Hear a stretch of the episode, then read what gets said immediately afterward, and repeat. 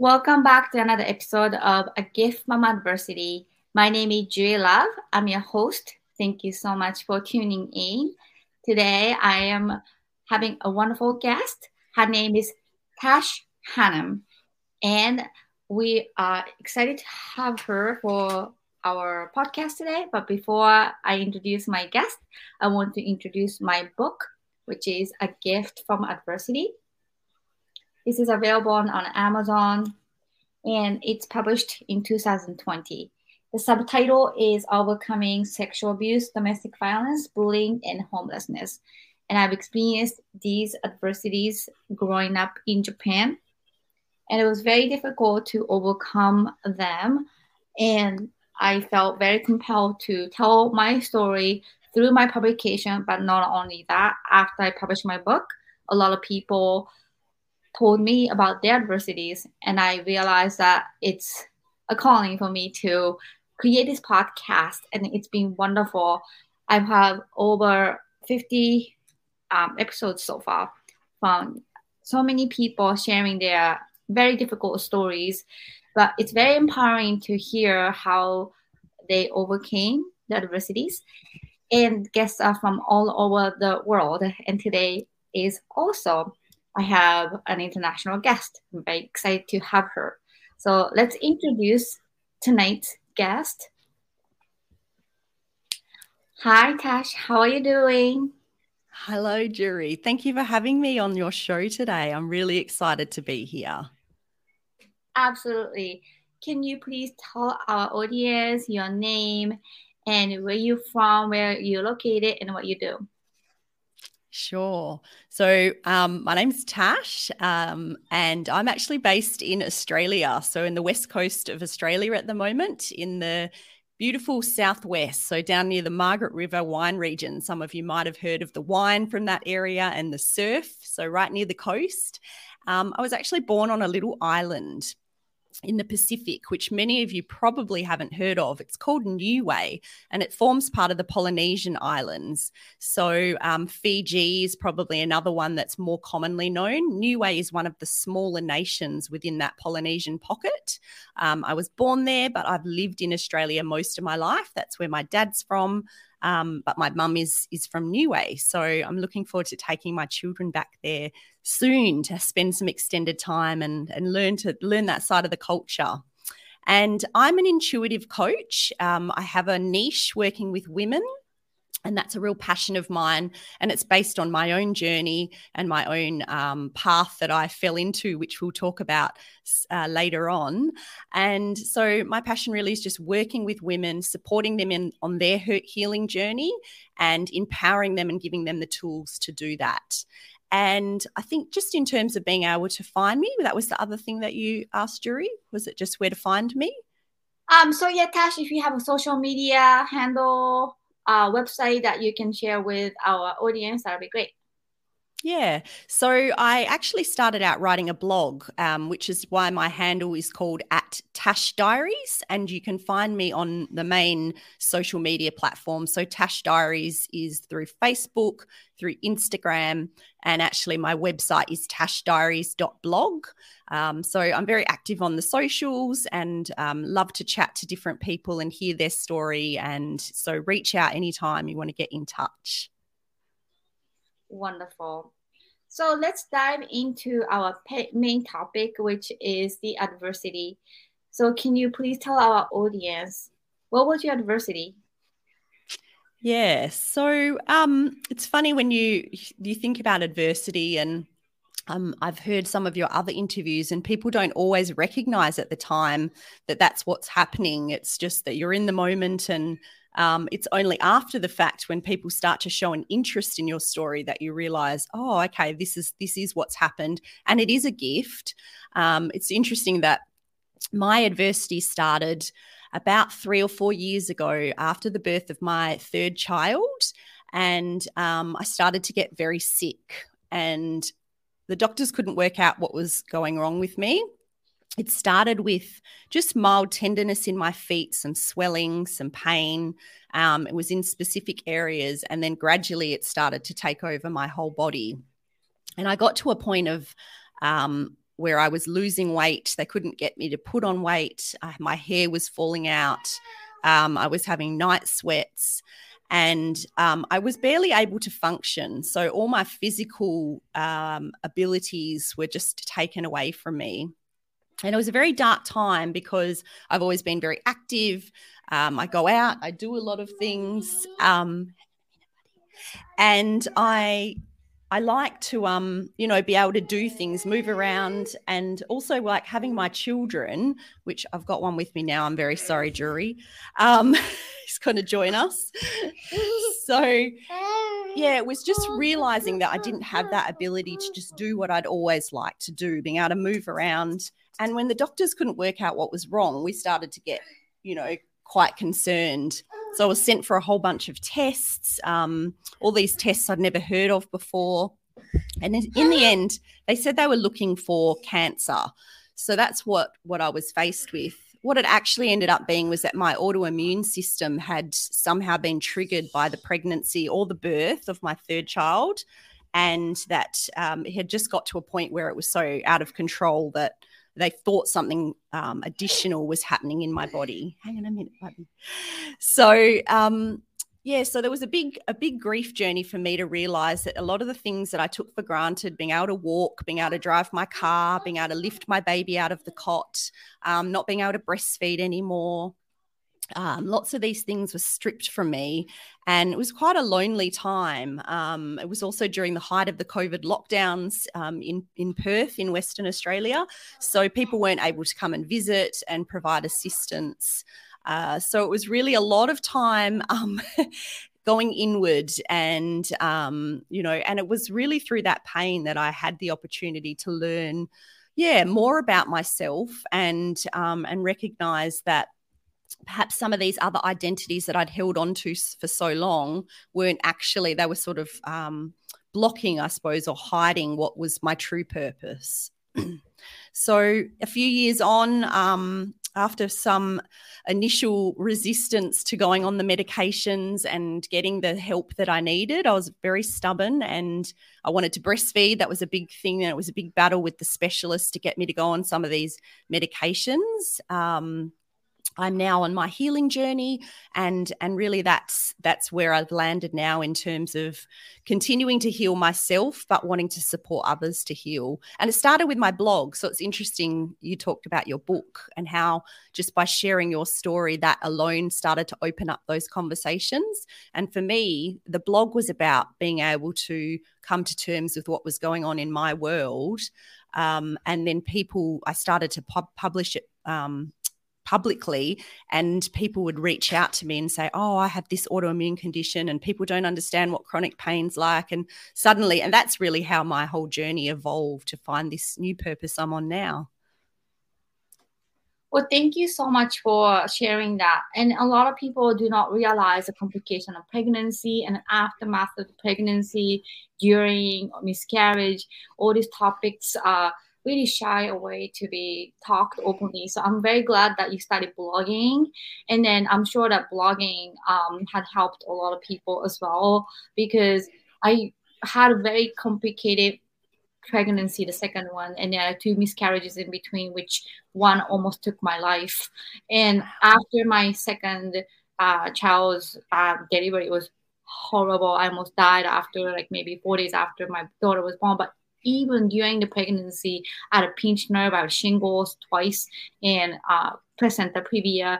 A lot of things went wrong, and then people don't realize that how much of the tolls the women carry, and then you know even like you know before, after, during, it's very very not easy. it's it's not like ordinary thing to just have a baby and it be easy. So, were you, before this condition, were you completely healthy and everything was fine? Um, I believe tracing back that I actually developed this autoimmune condition after my second birth. But what happened was that I have a small number of symptoms and then they what they explained to me later is that i effectively went into remission as they call it. And so i was asymptomatic. I didn't have any issues. And i basically thought oh well, it was just a niggling thing. They were they did a bunch of tests initially and they were looking at ross river virus and a few different other um, conditions. And then when they couldn't find anything consistent and that is the tricky thing about autoimmune conditions they have markers you know they have um, they look at your blood levels and then they sort of look at a spectrum and they kind of try and put a line in the sand as to where you might fit. And if you don't neatly fit sort of one of the definitions that they already know, um, they find it hard to diagnose you. And and already since since having the third child and then the symptoms really coming back and not going away on their own um, in fact getting worse and worse they they really struggled. Even then with all of the markers and everything that was going on and clearly how unwell I was they still struggled to actually put me in a box. And that's something that I hear from a lot of other autoimmune sufferers or um, warriors as I like to call us that they you know they don't fit in a neat box. And i think that sometimes in the medical world especially the western medicine world they don't like that. They want you to be able to fit you know i tick this box. Um, but yeah absolutely it's something that started started then but i think really worsened um, after i had my third. So and i think for me part of that journey was that I had a lot of resistance around the idea of what I considered selfish, which was getting getting um, medication and getting help. Um, because that meant it would detriment my baby because at that point in time he was only sort of 6 months and then 8 months and then finally by 12 months old I had to give up sort of the, the feeding and and go on these medications that I had a lot of resistance to so I probably could have got help sooner but um yeah, I just I struggled with the idea of putting myself ahead of my children, which I know a lot of mums and being a mum yourself, you would be able to identify with that struggle and that guilt. And I still carry that, still carry that. You know, it's interesting, Tash. Um, I had shingles. I, I told you a pinched nerve, and you know, I could take, I could have took, I could have taken pain medication during the pregnancy, but I was very, very afraid what would happen to my uh, baby inside by taking this strong pain medication. So I took the pain, not the painkiller. and she's healthy, so I think it's worth it because those times, say even breastfeeding, like you you just don't know like what's the effect from the medication. And then to me, um, taking the pain was much like you know it, it was awful. But i really felt the consequence of what if like i take this medication and ease my pain but what if that would affect my baby for her whole life? And like that is i can emphasize with you.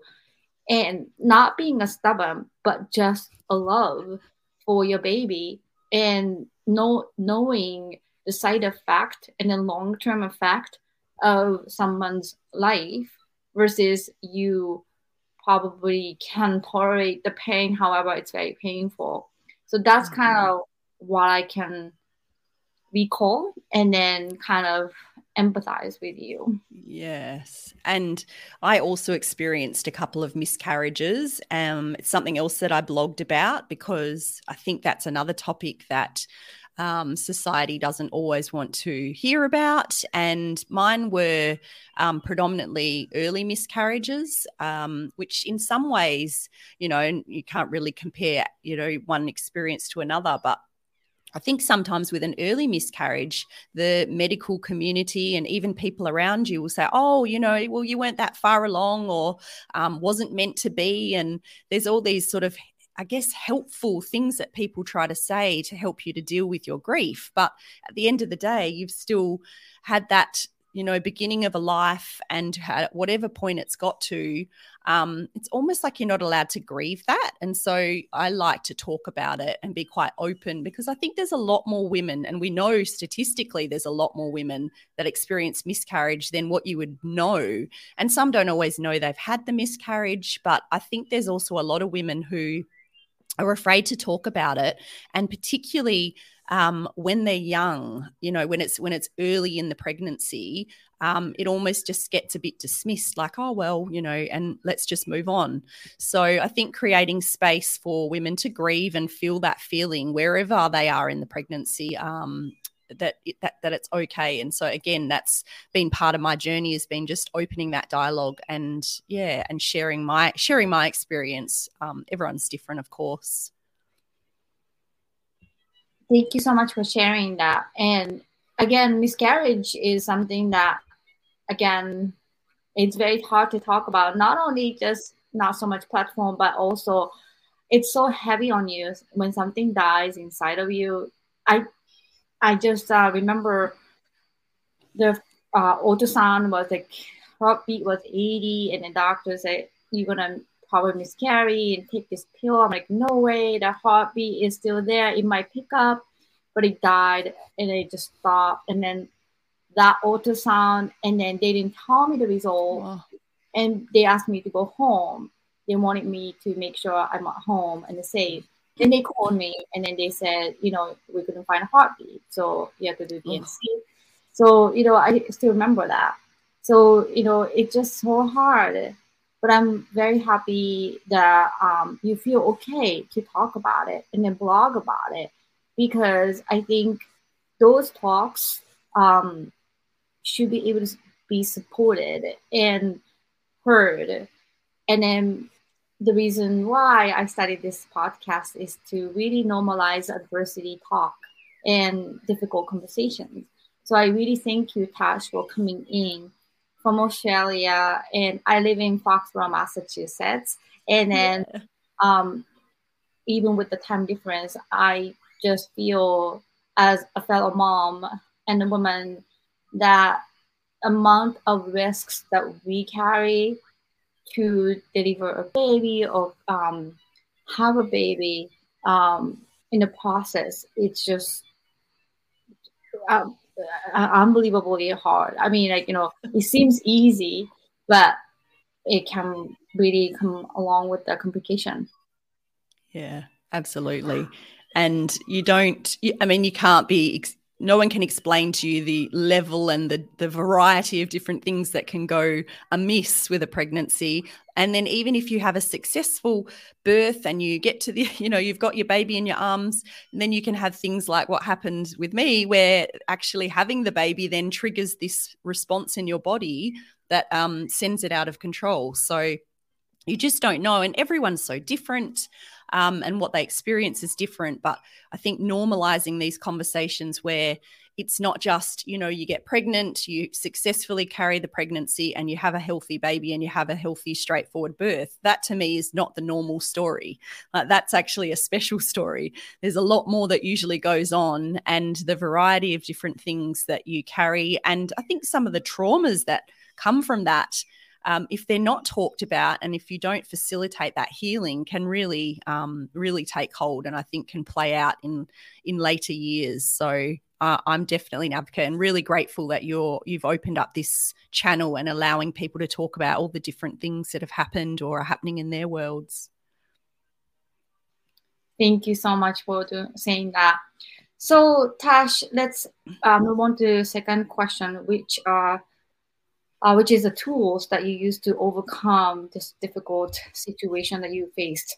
And again, this is something that I am very grateful for all the guests who, are, who have shared the tools because a lot of times that people struggle for finding the tools and then what it is and then what works. So in your case, what are the best tools that you used to overcome the situation? Yeah, so this is a great um, opportunity to share, and I think mine, my process has been quite organic, and really, I have shared what has worked for me along my healing journey, and I am nowhere near healed. I don't know if we're ever healed. I think it's always a journey, um, but certainly as I go along and I come into light with different things, I like to share them with my my audience. And so for me, a big part of what I do is actually working with people to reconnect them to their intuition. And just by way of explaining that, it's really about giving people that sense of connection back to themselves and knowing what's true for them, what serves them, what's in alignment for them and then supporting them to take action towards that. And a lot of us, especially as we become adults, um, as children, we're actually more naturally tuned into what's true for us. Um, as adults, we get better at ignoring it. We get better at listening to what other people think. We get better at, um, you know, denying cues. And some of that is is stuff that it's actually life or death, you know, survival um, intuition that you need. But otherwise, it's also just things that you can do to actually find out you know what is it that's going to help me to go forward in my life and actually do what i love to do. So, a lot of the tools that I offer are about tuning into your intuition, learning how to listen to it, um, and learning then how to take action based on that intuition. And I do that um, in lots of different ways. Um, I work with women, I do women's circles, and that also in itself is a healing, um, it's a space for healing. So, women coming together, we set the circle, and women have an opportunity to share about what's going on in their world.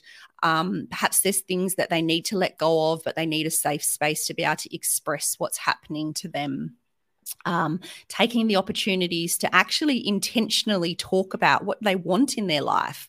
Um, intention setting is something I do a lot with my the people I work with, and that's really powerful because it gives you a really strong definition around the purpose and the outcome of what you want to get from something. Uh, a lot of us, from what I have come across, you know, have sort of don't really use intention setting as powerfully as you can. So having an intention around what do I want to get from even this conversation with you, Juri? Like, what do I want to get from this conversation? Um, it might be a difficult conversation you're having with a child or a, um, a partner. It might be a meeting, um, it, or it could be something broader, like what's the intention you want to get from the next six months. So that's another thing that I do with with women. We do that very much um, when we meet in circle. And the other thing, um, which not to underestimate, and this is what you're doing right now, is that a lot of my work in my programs and my one on one work and coming together with women is about just sharing your story, connecting, bringing things to the surface. Um, a lot of the time, there's things that are bubbling away. Um, you know, there's stuff that's sabotaging you. You don't even know that it's happening. So we take the opportunity to, and all of it's bringing that stuff to the awareness, um, and then looking at how you can then say, all right, I understand this is playing out in my world, or this is my pattern. This is what I do, and then taking taking that choice and saying, okay, well, I know that that's happening, but this is actually where I want to go, and then following that as well. So that's that's a lot of the work I do. Um, and in a variety of different ways. I do um, meditations with women. Um, some of those are available as downloads through my um, socials. So I encourage people if they want, if they're interested in doing some meditations. And a lot of it's around focusing on clearing energy, supporting energy flow, promoting healing. And it really does put put the puts it back on the individual which sometimes people think oh i just want someone else to fix me or i want um, you know i don't want to i don't want to have to do it. But i'm really um, a big advocate of you have the power. So i give you the tools and then you facilitate your healing obviously in a supported environment but um, but giving that power back to the individual because a lot of us sort of step out of our power and that's where a lot of those those problems um, start to play out um, and then probably the other main thing I do is I uh, support women with intuitive writing and intuitive journaling. So, a little bit different to just your standard journaling where you might open your notebook and just write down what's coming to your mind or just getting stuff off your chest. This is a bit more focused on tapping into your intuition. So, I provide specific prompts around, you know, like what is in my greatest good to know right now? What's something that's currently holding me back? Like, just really kind of getting more into the crux of like what's going on and using your intuition to bring that stuff to the surface um, and then allowing you to kind of either go on your day or your week. So there's some of the tools that are available and they're, they're just free downloads that people can grab anytime they would like to start. And then obviously I have programs where I do more specific work with people. So power of intention. Um, probably like um, I you know I read the book Magic and then like law of attraction. Sorry. That's okay. We are live. What's your name? What's your name?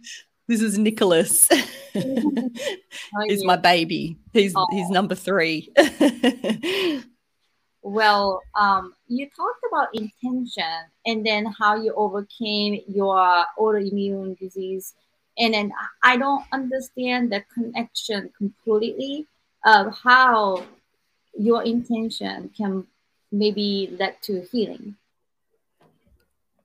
So um, I think intention is just setting the frame of what you would like to happen. And to be honest, at the time when I was really unwell, I wasn't using intention setting at all. I was very much at that point in time in my sort of deepest chronic pain. I was surviving. There was definitely no intention setting. There was no, um, if I had any intention, it was could I get out of bed in the morning? Like we, I got stripped right back to the basics. But what it did allow me to do in that time, and I only was able to realize it once I started to feel a little more well and started to receive some help. I feel like I had to get to that point though, where I was willing to accept help um, was then I realized that I didn't have a strong connection to myself. I didn't have a strong identity and I didn't have a strong sense of what I wanted to get from my life, other than being a mum, which is beautiful. I'm a mum of three, being a wife. Um, and I had at that time um, a career that had served me up to that point um, but was no longer really fulfilling me. I was just hanging on to it because I guess um, sometimes the convenience, and especially when you've got a young family, a bit of money coming in the door, um, it just wasn't serving me. So the intention setting came, I suppose, as I started to do my own personal work and started to learn more about how powerful it can be in terms of setting this setting this intention. So every time i do a session with a woman every time i do a group session even when i do a circle we sit together and one of the first things we do is we set an intention. So i will always set an intention about what is it that we want from this space. And then i invite the women either to to adopt that intention or they come up with again and I, it's really about that intuitive what do they need from this today? Um, and so it's more about understanding how that can then support you. And I think intention setting can be incredibly powerful for healing. I think it just, you just have to understand where you are on your journey. So having the intention that you know that you will find the resources that will support your healing or have the intention that you will connect with people that will empower you to tell your story like there's lots of ways you could frame it and for every person would obviously be very different so but i think that power of like having that intention, being really clear on what you want to get as the outcome, um, even having the intention of healing. Now, that's not instantly. I'm not saying that's just going to fix you, but it's but it's when you have that that sort of forward vision of that's where you want to be. Um, and then you and then the intuition part is where you then gradually take those steps to support that journey so it doesn't all just happen you know, all right, I've made the intention. Now, where is it? um, it's more about then following those threads and following those next obvious steps to support that intention. It's very interesting to talk about intention. So in Japanese, we say itoteki. So itoteki is um, there are two Chinese characters that we use, and the i is um, will or like a opinion. But to sometimes we use it for like a map. So maybe in direct, in very direct translation, itoteki, which is intention, is mapping your opinion, mapping your um, thoughts. Yeah. So that's kind of the two characters that we use in Japanese.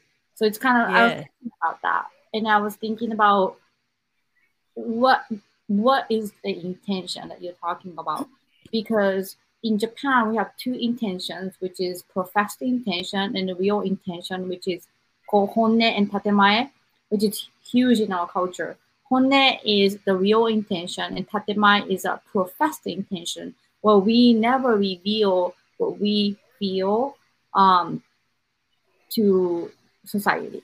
So we always like you know wear this social mask, and then we don't reveal what we think that's our beauty of the culture. But at the same time, it's very hard to read people. and yes. live with harmony, not so much conflict, but we talk stuff behind our back, which sometimes can get uglier than saying it like in your face. And yes. so I think intention can be very powerful tools to overcome a lot of things because now you're very aware and alert of what you do. Like what you said about setting the intention whenever you meet with a group of people. Is that you that you set the intention or clients? Sometimes you lead it. Yeah. So both. Um, if it's something where um, I, you know, where I'm coming in and I am just presenting at a meeting or, you know, even prior to having this conversation with you, I would just sit for a moment and choose the intention. So for, for this as the example, um, I always choose the intention that the audience will get the benefit of our shared story. So I keep it pretty general, but then I open up that intention and I hold that intention the whole way through our conversation. And so the intention then is to is that that that is what will happen. Um, if I do something with a group, I always, so if it's actual specific work like a circle or a program or something where we're coming together, um, I always invite them to set their own intention. So I will guide them um, perhaps to the point where I'd say, if you don't have something that specifically comes to mind, leave it open to I choose the intention of getting the benefit of this exercise. Um, I choose the intention of, you know, um, receiving something that's going to support my journey, my highest journey so you can leave it quite broad, but always making sure that they have that and quite specific about sitting with it for a moment and actually choosing it. So not just writing it down and sort of paying it lip service, like actually putting your energy into choosing that intention. So do, so I do both. That's interesting. Well, thank you so much for sharing that, Tash. So let's move on to the last question, which is a gift that came from your adversity. So how would you describe a gift that came from your adversity? Yeah, this is such a great question. And one of my blogs I actually wrote is why I am grateful for my autoimmune condition. And I wrote, um, I actually ended up writing three parts to this blog because as my journey has unfolded, I've shared more. And it sounds like a little bit of a perhaps a bit of an odd thing to say. Um, and I have had people say to me, Oh, why would, why would you be grateful for your autoimmune? But I am grateful because it did afford me this gift of this um, awakening and this journey of learning more deeply about myself. And I really believe that without having had the autoimmune and the health breakdown and my identity kind of stripped back, I wouldn't have had this option of of of finding this true path that I, I believe I have basically stumbled upon. And it's this gift I have for holding space for women to heal. And if you had told me this two years ago that this is what I would be doing, I would have laughed. Like there would there's just there was never any anything in my mind that thought this is what I would be doing. And now I can't see myself doing anything different. So I suppose the gift that um, has been given to me is this privilege of working with women and um, supporting their healing journey and uh, supporting them to connect back to themselves. And every day I learn new things. I learn more about myself. I keep adding tools to my toolkit. And I'm just loving being um, more curious than I've ever been, being keen to grow uh, and just I feel like the more I learn, um, and I, am going to butcher the saying, but it's like the more you know, the more you know what you don't know. so it's just that evolution. And so, yeah, so the gift to me every day is being able to have these conversations, being able to share my story um, and share it with with that humility and vulnerability. And vulnerability is such a big thing for me. I made that commitment. I set that intention long time ago when i started to share it that i would always just share it with i would share with the truth. Um, i wouldn't steer away from from what was authentically going on even if that was uncomfortable for me and uncomfortable for other people to hear. Uh, but but I knew I know that in doing that it will reach the people that need to hear it. And so I just stay true to that knowing that that this is the gift I've been given. And so um, you know not to waste it and yeah not to waste this opportunity. Well thank you very much for sharing um, the gift. And um, I am very grateful that you came to the show and shared your journey with us today. Thank you, Juri. Thank you so much for having me.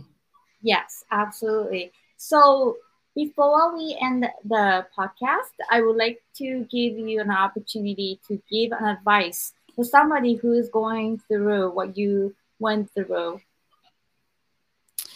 Yes. Um, so, my advice would be to just stay with what is true in your heart. If there is something that has been perhaps niggling at the back of your mind, or there's something that you perhaps have been thinking about, but you don't know how that's going to work, or there's other things that are coming in to, to, tell you that it can't be done or it can't be true. I my advice is to follow that. And life is so short, um, and I think I'm lucky that at 36 I had this realization that I wanted to completely swift shift paths. So for me, if there's anyone out there listening and they feel like, oh, you know, there, there is this thing, and perhaps pain showing up in your life, that can be a way that something is perhaps not in alignment or um, an opportunity for you to have a little look at what's going on. I encourage you to do that and and give give it a go. Whatever that thing is, or that thing you've been putting off, or the thing you've been pushing down, just go with it. Um, so that's my advice. Well, beautiful. Thank you so much again for your time and sharing your story um, on a Gift from Adversity podcast. I really appreciate you coming today and sharing um, all that story with us. Thank you. Thank you so much. And please keep doing what you're doing. Thank you. Well, thank you everyone again for tuning in. I have more guests coming in and check out a gift from adversity podcast on Anchor, Spotify, and also Facebook and YouTube as well. Thank you again, everyone. Have a great night.